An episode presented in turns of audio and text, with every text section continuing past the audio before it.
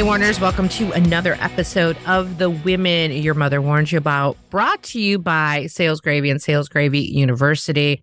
Just a reminder, as usual, you want to up that sales level game, you need to go check out salesgravy.university. But let's get on with the show. And I love how much I love bringing back people from the past. And that's what I've been doing this year, kind of rotating people in past guests, past co hosts, fractional co hosts, recovering co hosts, lost co hosts. And today, people have been asking me, what happened to that English girl? People want to know. Weird English girl. that what what happened to that English girl, Susanna Gray Jones? Well, she's here today to tell us what happened to her and why she disappeared. Nope, I did not fire her. She quit me. It's not, I don't want to say it's a reflection of me that I've been quit on. I've been quit on by Rachel twice and quit on by Susanna Gray Jones, but all with good and all with good reasons. And Susanna's here to explain herself. I'm here to rescue Gina from the imploding doom of her reputation. No, well, first of all, just to let you know, I'm so offended by the way that Gina in- impersonated my English accent that I just could not come back. but on a serious note, once you've had Gina in your life, you kind of, you can't keep coming back, can't stop coming back. So I, I had a little bit of a health scare last year, which got me thinking a lot about life and what was important and time and how precious it was, how much we have an adventure ahead of us in our lives and we are the architects of that, right? We are the people who choose what happens next. So I made a choice. I'm okay, by the way. I'm not dying, just to put it out there. I'm absolutely fine. But I made the decision to move to Middle East. And that is where I am now. I live in Dubai, which is very exciting. So yeah. Well, I'm so happy to hear that health issues are fine. You and I were talking about this just before um, we started recording. I had a, a little health issue scare. I'm not dying either, but it's those moments in time that do happen for us that come up that we don't want to really think about them, especially when we're fine. We're not thinking about what could go wrong, or, or sometimes we're not focused enough on preventative things. But a health scare or a health concern always puts things in perspective of why we're on this earth. And if you're on this earth just to work, I feel sad for you because I don't think that's what we're here for is just to work, right? There's so much more to that. So you you left the UK and went to Dubai. So there's so much to unpack with this because I want to talk about change, change in your personal life, change in business because a lot of things changed. But first I want because I'm just generally curious, why Dubai? Why Dubai? Do you want the cultural answer or do you mm. want the shallow answer? Which one do you want? Can I have both of them? well, basically, anyone who's been to Dubai knows that you can live a pretty awesome life over here, right? Everything is simple from the fact that I wanted to get a blow dry the other day and you get someone to come around the house and do it for you to the fact that business is booming everywhere. You're surrounded by entrepreneurial types, people who are here for a reason and they are top of their game for a reason. And recruitment is booming over here. I recruit recruiters. It just seems like a natural fit. And my husband is in construction. He loves buildings and stuff to the point that it's actually quite scary. We'll be having a nice chat and like nice glass of wine and he'll be like, look at that building. And then he won't talk to me for the whole evening. So it, it's a great fit. And if anyone listening to this and they haven't been to Dubai, oh my gosh, you have to go. It's just a lovely place in the sense of so view and so thinking forward and great for families too. Mm. H- had you been to Dubai before you did this move? Yeah, for my honeymoon. You know what? Okay. I hated it because as a place to relax and have a holiday. You think honeymoon, Maldives, put your feet out. And it wasn't like that. It's much more of a business thriving city. Everyone here comes from a different place and has a different story. It's very much the east meets the west. So when you're yeah, you want to be busy, right? It's not somewhere where you put your feet up and just you can, but it's very much business booming happening. And if you're ambitious, oh my gosh, it's happening. Now, I when you um, made that de- decision and you did the move, I started. I was very curious, so I started researching. Yeah, I was curious on expats in Dubai, and it was one of the one of the most popular cities for people leaving the UK to go to Dubai. What other business advantages are there for you if you can talk about those? Of course. Well, until recently, there's been no tax. There is now a very small tax, but you can, if you're smart, you can save a lot of money every year, especially if you set up your business over here, be it two, three years. You, people who are very, it's hard to be smart. You can spend so much money out here, but if you are and you're really disciplined, you can come back and buy beautiful houses and all the rest. So I told you there was a cultural reason, there was a shallow reason. That is a shallow reason. okay. Um, so, and also for our children, they are living an incredible life out here. They are the school, the childcare, everything is just so beautiful. And you can be part of a beach club. We spent the last weekend just putting our feet up in a beach bar with sun and music. It's just beautiful. They're playing. It's just, yeah, it's fabulous. it, it is like a dream. But and I saw but, on LinkedIn. Okay, oh, go for the butt. Give me the butt. You can show up and say something's a dream, but I can tell you that making this change has probably been one of the hardest things I've ever had to do, which it's crazy, right? Bad things happen to people, die, people, awful things happen in this world. And for me, this has rocked me more than anything. anything. Why? Why? What was hard? Well, First of all, there's the stress. There's moving children across. There's moving business across. There's family, right? You spend all this time. I spent six months trying to plan moving and I've been learning a lot about change is part of this. And it's ironic really because my whole job is trying to help people make changes.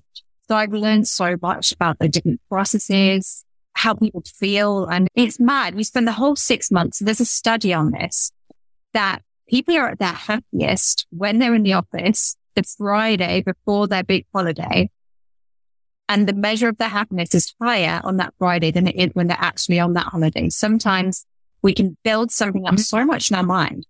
And with people who are emigrating and stuff like that, there's a lot of study on the fact that when they actually arrive, when they've made that change, they then have this sort of depression time. And that's the kind of getting used to that time. That's then sort of consolidating all of the excitement and facing the reality of it, right? Which if you're not careful, you can have a knee jerk reaction and in the same way with a new job, which you start, you can have a knee jerk reaction. This is all different. This is unknown. I feel out of my depth and they can just move back. You move back to the old company or move back to the old country. And it's the tough people who stick it in and kind of really keep going and know that's going to happen. Know that this is a normal response who then get to the point of, okay, now I'm starting to appreciate this because you can't control that emotion that you get when you made a big change. That's really interesting. I've talked about this a few times over the years, and I, I trace this back to a, a sermon I heard in church. Of course, I can find a Christian, a religious kind of tie back to this the sermon was so poignant and it really stuck in my head. And the pastor talked about valleys and summits, and our life is a series of valleys and summits. And so we reach a summit, right? We hit a goal and we're so excited and we've worked really hard to get there and we get to the top of the summit. There we are at the peak. Yay, I did it. And then where you go from there? Well, Oh. you can go to the next summit if there is a next summit, but sometimes there's not a next summit because you're spending all your time planning that summit. And so the only place you can go is into the valley, right? Because there's nowhere to mm-hmm. go. So you go into this valley and you dip in, and that's where the depression sets in. And so if you think about every time you hit this big goal that you've been working towards, putting all your energy into it, you get there, you accomplished it, you don't see another summit, because you didn't think about planning another one. So you go into the valley and you come down from the high, literally and figuratively. And now you're like, oh no, what's now what? And yeah. so the sermon was, again, going to more of a, a Christian teaching, but we can apply this in anything. This is where you rest. You rest in the valley. You rest, you get your energy back, you replenish yourself, and you look up to the next summit. And you're like, okay, now I'm going to rest and I'm going to prepare for the next trek to the next summit. So we often think of the valley as a bad place where the valley is really a place of rest and replenishment to get to the next place. And it can be blissful in a kind of sweet, sad kind of way. I think I love the fact that you just referred to, I'm, I'm also going to refer to something that I heard in sermon years ago. It was about how when we look back, things make sense. But when we look forwards, everything's just really scary. And there's a really good quote that I'd love to share by Søren Kierkegaard. And it's life can only be understood backwards, but it must be lived forwards. Ooh. Everything. Yeah. And everything, even nothing in life is all rosy. We put our Instagrams up, we show the flashy places and we show the, look at me having a nice cocktail on the beach. But actually, it can be hard. It, it is great, beautiful, and it's all the amazing things and all those great feelings. But there is a toughness involved in that. And the minute that we just accept that and we say, well, this is going to be the process and I need to be patient and I can't control everything that happens in the same way again with a new role or a new job then we start to suddenly see the light and it's like we're going up the roller coaster. And we have more of a normal as opposed to a high and a low. We have yeah. a nice normal stage. Yeah. The amount of people I've recruited, by the way, who have said maybe in that first week, I don't know if this is for me. And I've said, Hey, just see it out. Three more weeks. You absolutely, why don't go find you something else after three weeks? And they, I would say 99% of the time, they love it after the three weeks. Yeah, because they they reached the summit, then they got into the valley, and they're like, "Oh, I'm scared." Yeah, instead yeah. of just like enjoying the resting. One hundred percent, one hundred percent. So, what what have been some of the biggest changes that you've had to deal with or adapt to? I think one of the biggest things is learning about myself, right? Um, especially if you're a control freak, which is one of the the biggest things. And I think it's helped me as a recruiter help others make changes. We forget all the things that make us human, our values, our beliefs, our skills, our knowledge, all of those things define every day and everything that we do. They're all wrapped into our routine. And then suddenly that routine changes and your values who you are, you, oh, you kind of have to reset and as we say, bounce back and try and find yourself again. And there's been a massive part of that.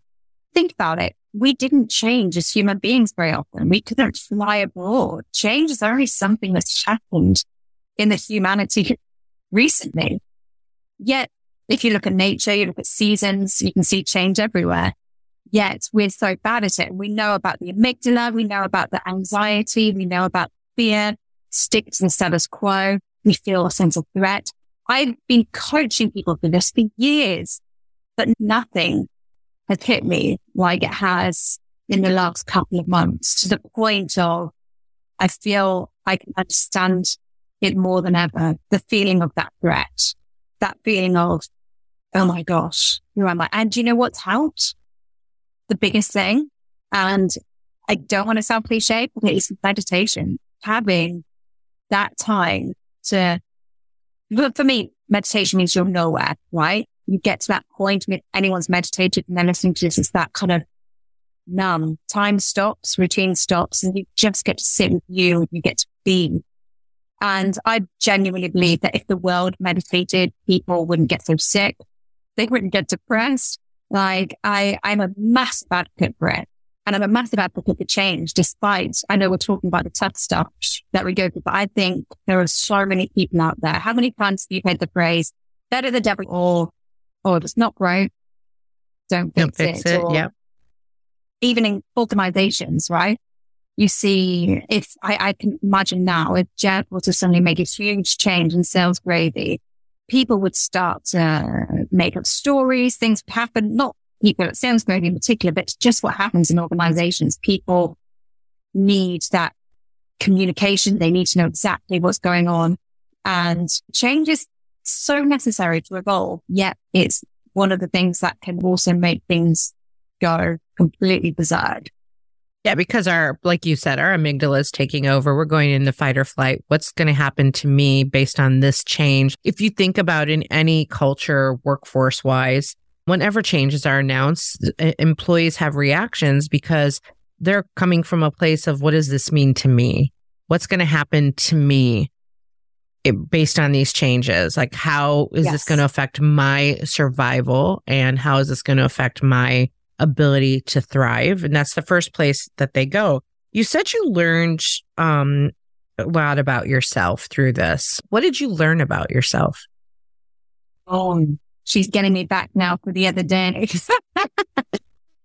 I think I learned about what's important, right? I think we can often think that things that are maybe a bit more superficial are important, like money, driving around in a nice car. And we're in sales, we're attracted to money. But I think it's really kind of made me sort of look deep within and realize there's nothing wrong with saying, well, you know what? This is, I've got love and that's enough. I know it sounds super cheesy. I sound like the Americans now, but the, love, I just think like the love of your family, the things that are more real. And sometimes you see, if you think about people that you've known who've lost someone, have you ever seen it when they've lost someone close and suddenly they become a lot more emotional, they become a lot more loving. Yep. Which is so different to how they used to be. And I think best thing, and I've always lived a bit like this. I have. I've always lived a bit like, well, what if the worst case scenario happens? And I'm actually really happy that I live like that because every day I look at I, my husband, I tell him I love him every day. I tell my kids I love them every day. I zoom my parents. Like, I think you don't want to wait until it's too late. You want to make sure that you've given every day and your time, every possibility to thrive and evolve because it's very rare to be alive the chance of us being alive is like one in a trillion. So you've got to make the most of the real things, not the superficial things. No one's going to remember if I bought a Porsche and I posted it on Instagram. Did you buy a Porsche? Did you buy a Porsche? No, I wouldn't. I wouldn't for that very reason. You know what? I would never buy a Porsche. Things, I had a great year last year and I refused to buy a nice car. I just refused. I just think you have to think about the important things in life and the love of people around you that you might, they might not be there the next day. And I, I don't mean that in a morbid way. I mean it in, yeah. in an amazing way. And I, you know what? I, I don't think that you didn't know these things. I think that they just came into the spotlight because I know you well enough to know that those things are important to you, but we get into this mode of, and we don't focus on what's important. And like you said, things happen. My my father passed when I was 22, and that significantly impacted me from a very young age. Of these are the things that are so important to me is, is family. And I struggled in my first marriage because we were not aligned on that. And I knew that it kept going back to this void I felt of we should be living life to the fullest. Like I have to be with someone that feels that same way that every moment matters. And while, like you said, as a salesperson, we're attracted to making money, I've always been very career focused and oriented and success oriented. And we need the money to have the life that we want and to provide for our families. But we can also stop what we're doing and take a look at when's enough and how do we focus on that so that you're not working so much that you, you can't actually stop and appreciate these things. So I think you mentioned something to me about having a framework for change. Yeah, I can do it on you if you like. Okay. I'm afraid, but I always got to try to turn the tables on me. Well, there's so many people out there, right, who just don't know whether they should make a change. And I speak to them every day and people who I, I can't make blood. I can't tell them you need to make this change because I do see what could be better for them out there. Like the job market, I know backwards. I'm a recruiter. I can see it. They're basically being taken the piss out of. And I still see it daily. People staying in the role. I'm loyal. I mean, the job, all that. And I kind of take them through this process. So the first thing mm. is and it's a very well known model by Hiatt. And it's, I don't know if you've heard it, ADKAR, ADKAR. So the A, A is awareness. So why is it necessary for you to make that change at the moment? Why now? What is it? A bit like the grey model. What is it that has made you think I need to make this change? And then the D is the desire. So I might say, let's list good things about making a change? What would be good about making that change? But what would be bad? So what are the risks involved? Let's talk through that. Then we'll work out a percentage of how much we should go forward this change. Maybe there's too many bad things about this change. So maybe it would be how real are those things? And then there would be K, knowledge. Do we have the skills or knowledge that we need to make the change? Right. So bringing my business over here, did I have that awareness of the market over here to make that change? Had I done the research? Were they at the point where I could? And then the A, considering the knowledge that you might have is the ability. Like you've got to judge the ability. So if I was coaching someone, I might consider what they know. Do they have the ability, the resilience to really make this change? And then the final one, the R, can you get it? ADKAR. What's the R, do you think? Mm. Test time. Realization. I love that, but it's actually reinforcement, right?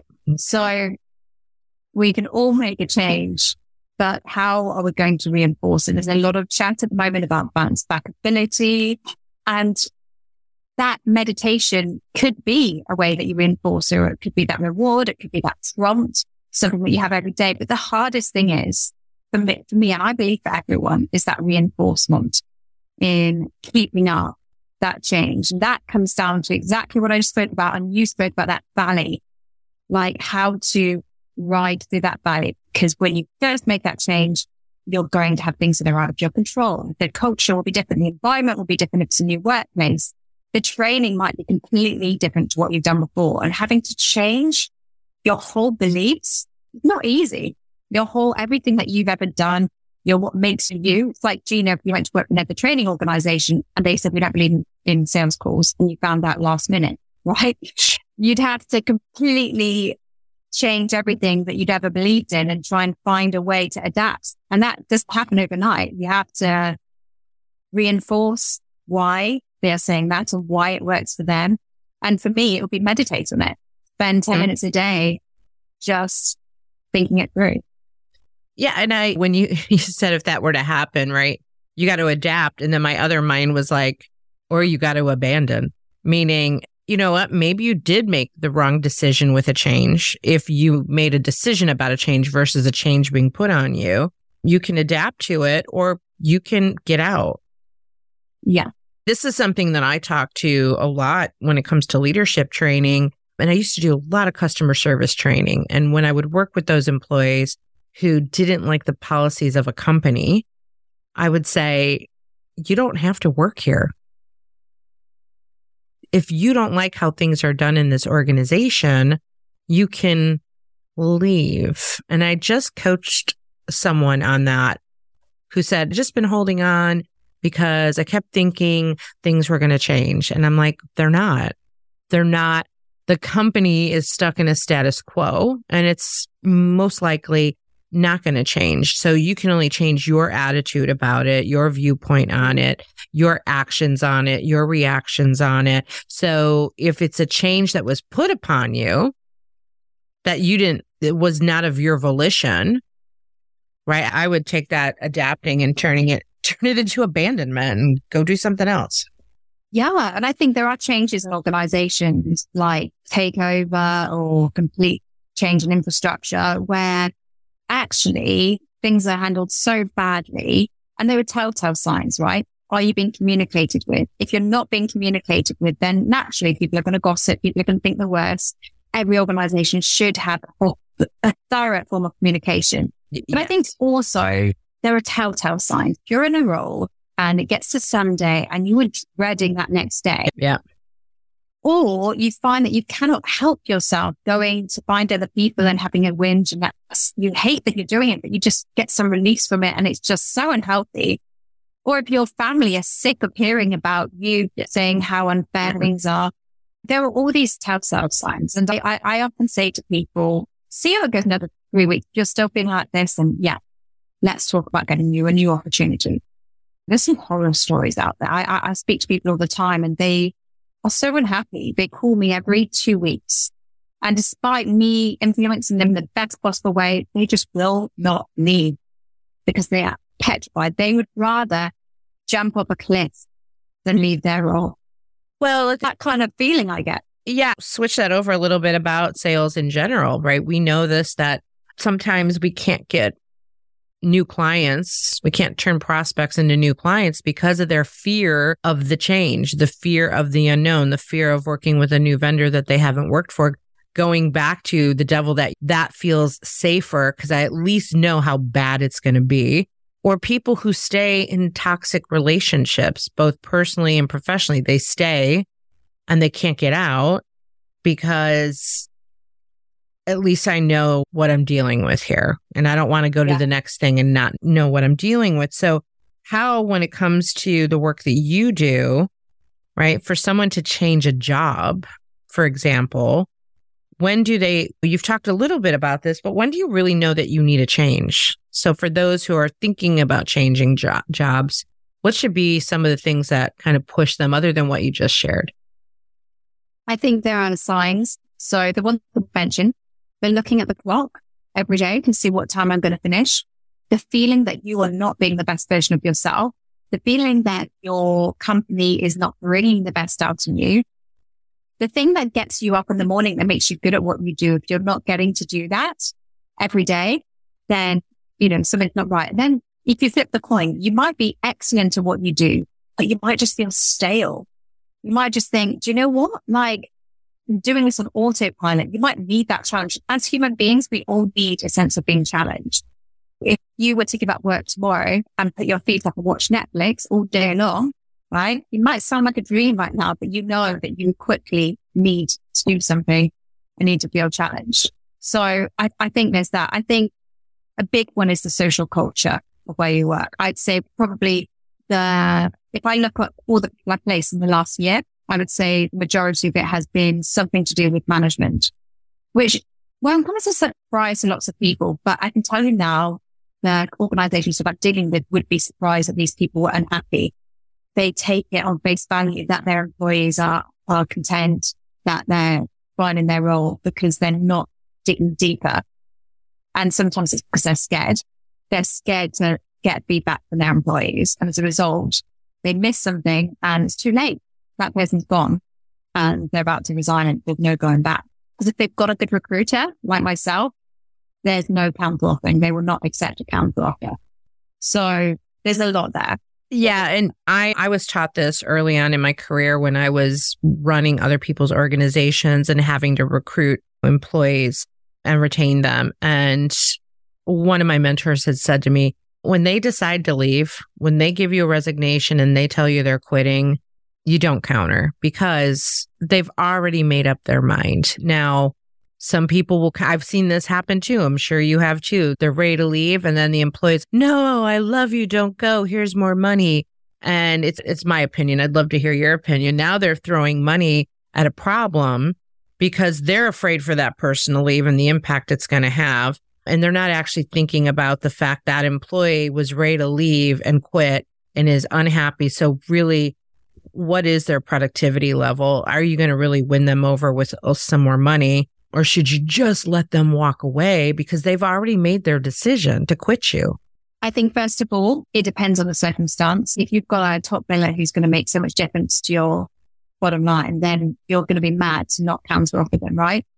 You're going to do everything you can to keep that employee. But what I would say with that is shame on you if you have got to that point because you should have given them the forum to have that conversation. But also if you are someone who's listening to this and you have stayed for a counter offer, then my recommendation would be next time speak to them first.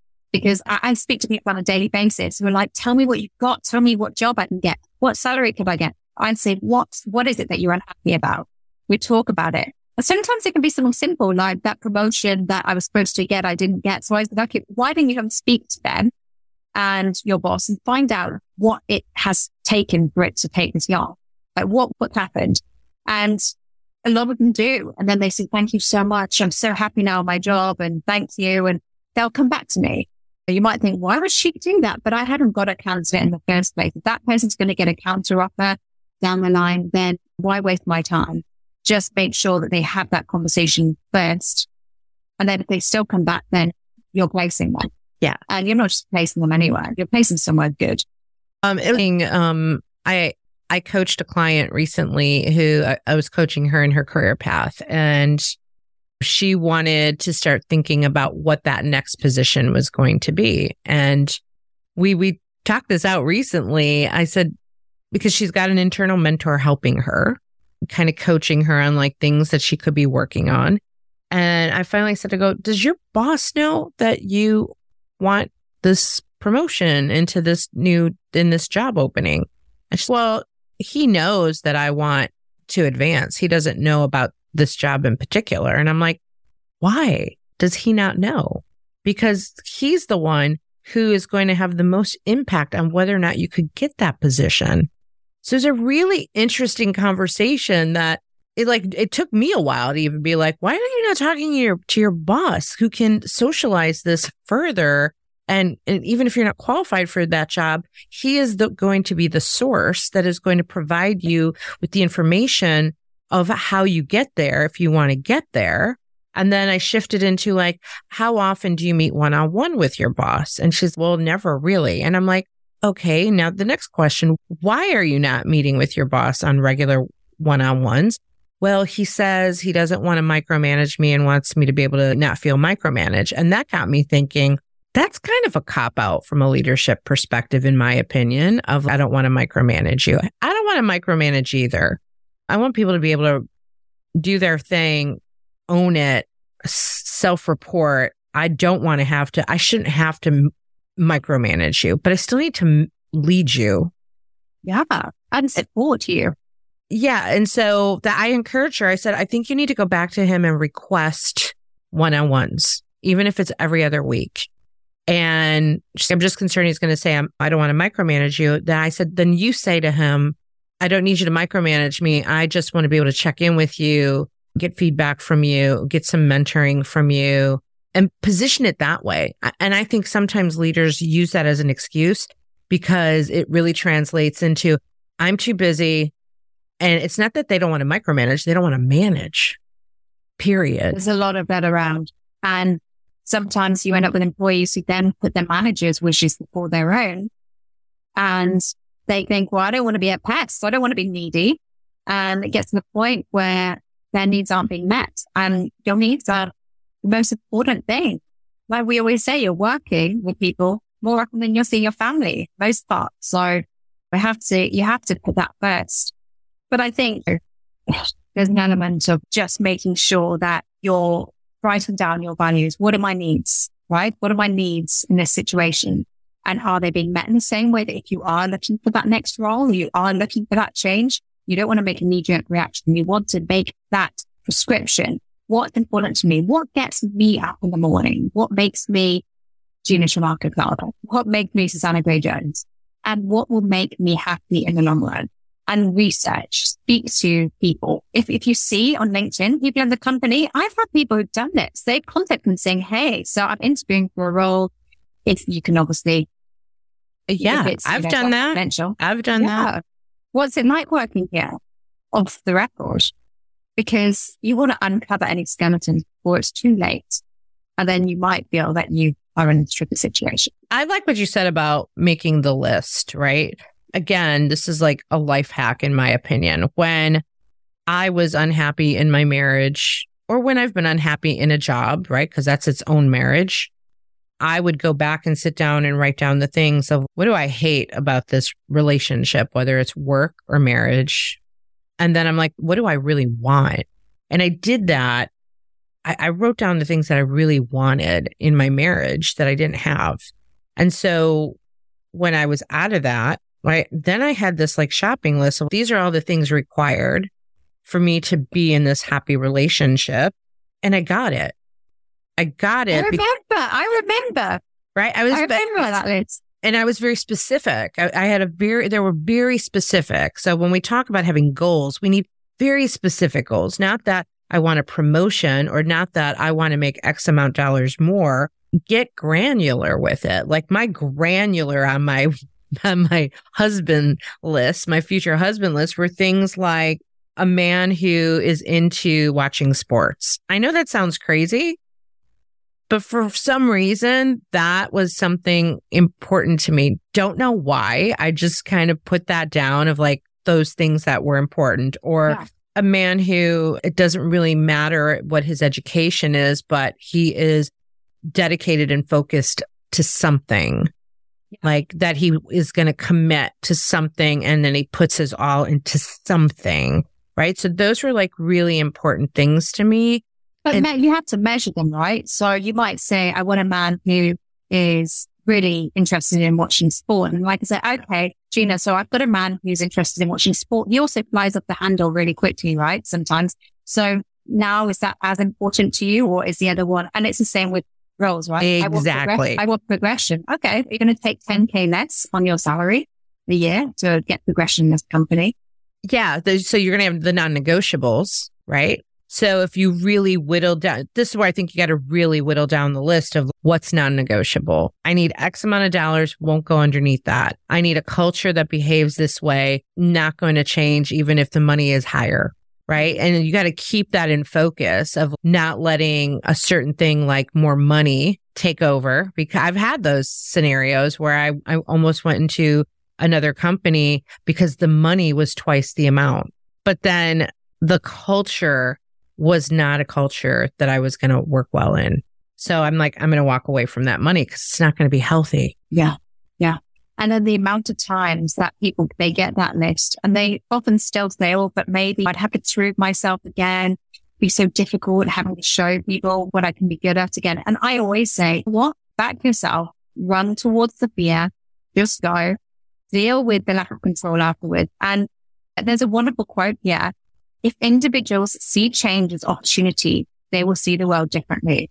And it's completely true. I truly believe nothing's irreversible. If I hated Dubai and I wanted to move back, I could move back. If you got that new role and you took that risk, but it, you would regret not trying. And you never want to think, you know what? I'm going to be on my deathbed. Why didn't I try? Why didn't I emigrate? Why didn't I try a new role? Why didn't I start my own business? Because it's from failure that, as Gina always says, and I completely agree, it's from failure that we pick up and we become the humans that we are meant to be. Yeah, it's from failure you win, right? This is the way we win is from the failure. I think about preparation for change. And I'm sure you did some preparation for change because I think about the time that I, in some ways, emigrated to South Carolina because it was like another country for me. But coming from a city like Chicago uh, in the northern part of the United States, going to South Carolina in the South, very different, very different culture. And there was a lot of fear in making that change at the time in my life, the age that I was at, that I'm like, right, I went through all these things of what if this happens? What if this happens? What if this mm-hmm. happens? What if this happens? And I did do a little preparation. So I think preparation is helpful because I'm like, all right, if all else fails, what will I do? What will my backup mm-hmm. plan be? And some of that actually came to fruition. So I don't want to say I manifested it, but the economy crashed in 2008, right after I had emigrated, so to speak. And no matter what, all the preparation I had done wasn't really going to help me with that financial crash that I had no control over. But in some ways, the preparation helped me emotionally of what would I do if this didn't work out. So any thoughts on that, that you put any thought into preparing for change? It's um, what's that book called? Rich Dad Poor Dad, when he says, if you can't afford something, you don't want to ever say to your kids, "Oh, I'm sorry, we haven't got the money, we can't get that." he says you've got to have the the words of, "Well, how can we do that? How can we do that?" When it comes to preparing for, and I've always been a big believer in, I think, well, how can I make that happen? I spend a lot of time thinking about it, so I'm always prepared. But I think when you're preparing for something, you should never, you should always give yourself, I think if it's a huge move like the one I've done, surely give yourself two, three months, right? To at least think everything because we thought of everything and we were due to go and we realized my daughter's passport was six months out of date. So we had to spend an extra two grand flying a week later and shuffling around with passports. So stress management is what I'm about to say. So the stress. They say the three most stressful things in life are emigrating, what is it, divorce, and what's the other one? Don't remember. Yeah, I don't know. So the stress that comes with these changes and the stress that comes with any change is something that you need to be able to self-regulate and self-manage. And what I see a lot of people doing, especially when it's a huge change, whether it's been losing someone or something, they self-medicate, right? And then it becomes a vicious circle. Yeah. So I like to flip that. And I like to think if you know something big is going to happen in your life, then you want to self-medicate in a positive way and going to the gym, finding a way to get into a really healthy habit where you have that time to think about it and raise those endorphins and something that's just for you. I quit. I didn't even work for two days a week, right? I, am lucky that I, I don't have to, but like I needed that time just to give to myself nothing where I just did what I needed to do. And I, I think everyone needs to sort of have a bit of calm before the storm. If, ever that was a true phrase, I'd say it would be now. If you're making a change, have some calm before the storm. Awesome. Thank you for that. So preparing for change is helpful. I love the framework that you shared. I may play with that framework and adapt it a little bit. Do it. And use it. Anything the positives, right? Reframing. We always talk about positives when these things happen, finding a way to phrase it differently. And you can actually do a lot of that if you go on Gina's course, which I know she talks about it a lot. which which one? Which course? Which course? Well, you could say it internally if I'm thinking, oh yes, but you know, I'm oh, the yes and yeah. Right. Well, yes, and what else can I do? Yeah, exactly. Yeah, it is it is it is about shifting it instead of going into what I can't do. It's what can I do? What is the can yeah. versus the can't? These things could go wrong when I make this change, and here's what could go right. So we often focus on what's going to go wrong. We uh, often focus on the negativity bias of it. Even with, I talk a lot about giving feedback to people. I talked about this a little bit in my new course, Selling with Confidence, of we often hear constructive criticism as a phrase. And I'm like, why not say constructive feedback, right? Because feedback to me sounds way more positive than criticism because criticism is often based on someone's opinion right? So here's some feedback. So if we just yes, kinda, if we kind of just twist it and talk about the things that could go right, then we get more excited about it and then we show up differently of, oh, I'm so excited. Like you were talking about the waking up in the morning and if you're not excited to go to work, that should be a red flag. And I want to touch on the one more kind of red flag that you brought up of needing change is if you're like kind of feeling in a funk because you're doing the same thing over and over again, my only comment on that, and this just came to me recently in reading the book Mastery by Robert Greene, is that sometimes you have to be okay with doing the same thing over and over again because that's where you are mastering something. And we often feel like, oh gosh, I need the next thing. I need to do the next thing. I need to have the next skill and bullet point on my resume versus, you know what? If I just stay focused and stay in my lane on this one thing while it feels boring, yeah, you're yeah. going to actually become more skilled at it, which is going to create more value for you later. So uh, mm-hmm. that was an aha for me. I'm like, I just need to value the boredom, value, yeah, value the f- fact that I'm doing the same thing over and over again and actually getting better at it. So true. And I think even going to school, with my kids this morning, they said something about you have to forget something in order to really learn it. So you have to, it's part of reaffirming something to forget it and to keep going back. That's part of the process. Don't beat yourself up when you do forget it. Yeah, that's a great point. Well, it has been fabulous having you back on the show, especially so that people I know I, I did not kill you off. And I missed you. And I, well, it's not like we haven't been speaking, hey? So It's just been. I miss, I miss podcasting. I miss podcasting with you too, and it's part of the challenge was the time zone got even larger b- between us. It went from a five hour difference to an eight hour difference, and yeah, it's just a challenge for us to sync up. So we can talk on WhatsApp all day long. I love actually talking to you on WhatsApp at certain times a day because I'm like, oh, it's 1 a.m. right now in Dubai, and I know she's having a glass of wine during this conversation. And make me sound like an alcoholic. Do you know what? One of the things I love actually about here is you have to be licensed to drink. So what? we've had very little alcohol and it's. You have to get a license to drink? Yeah. Yeah. It's a Middle Eastern country. So you can go to hotels and stuff, but you know, I, you don't notice sometimes how clean they can make you feel without alcohol. If you get used to it, even like even now, you go weeks. I haven't had a drink in a long time and I feel great. So I Yeah, sound like a there's- recovering alcoholic. well, there is a lot to be there is a lot to be said about that because we often can get into drinking from a social perspective. My drinking cut down tremendously when I started dating my husband because he does not drink. And yeah, so there's that. And and that there's that. And then you just end up feeling way better because, or because you don't drink that often. After two drinks, you're like, woo, I've had enough. Yeah, or the amount of water that you drink every year. Oh, it's amazing. So I, I, that's another thing I'd say. Add that to meditation, water. Just drink lots of water, hydrate yourself. You won't know Okay, much you need good. All right, And we're can I just say, well done, Gina, for not taking the mick out of my English accent today. You're welcome. you. I thought I would be nice. I thought I would be nice to you today. So I thought I would be nice. Hey, if people want to get a hold of you and listen to your amazing podcast, what are the best ways to connect with you and work with you and hear your podcast? Awesome. You can Instagram me on at Susanna Chime Search. I have, if you missed me, I have my own podcast that still st- stick with Gina. Gina's coming on my podcast. It's called The Counter Offer, and that's all things based recruitment. And get me on LinkedIn, Susanna Gray Jones. Awesome. And we'll include that information in the show notes, especially since we share a producer. So he knows all the things about you to include in the show notes. So lovely having you here. And I will try not to do your accent.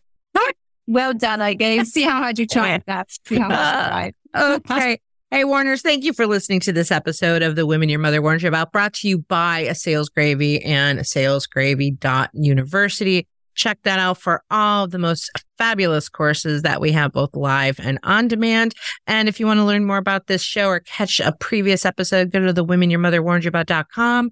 That's women your mother warned you about.com. And now these episodes are also available on YouTube. So when you go to the podcast website, just scroll down to the bottom and click on the YouTube icon, and you could watch us in action, which is way more fun. And we will see you next time.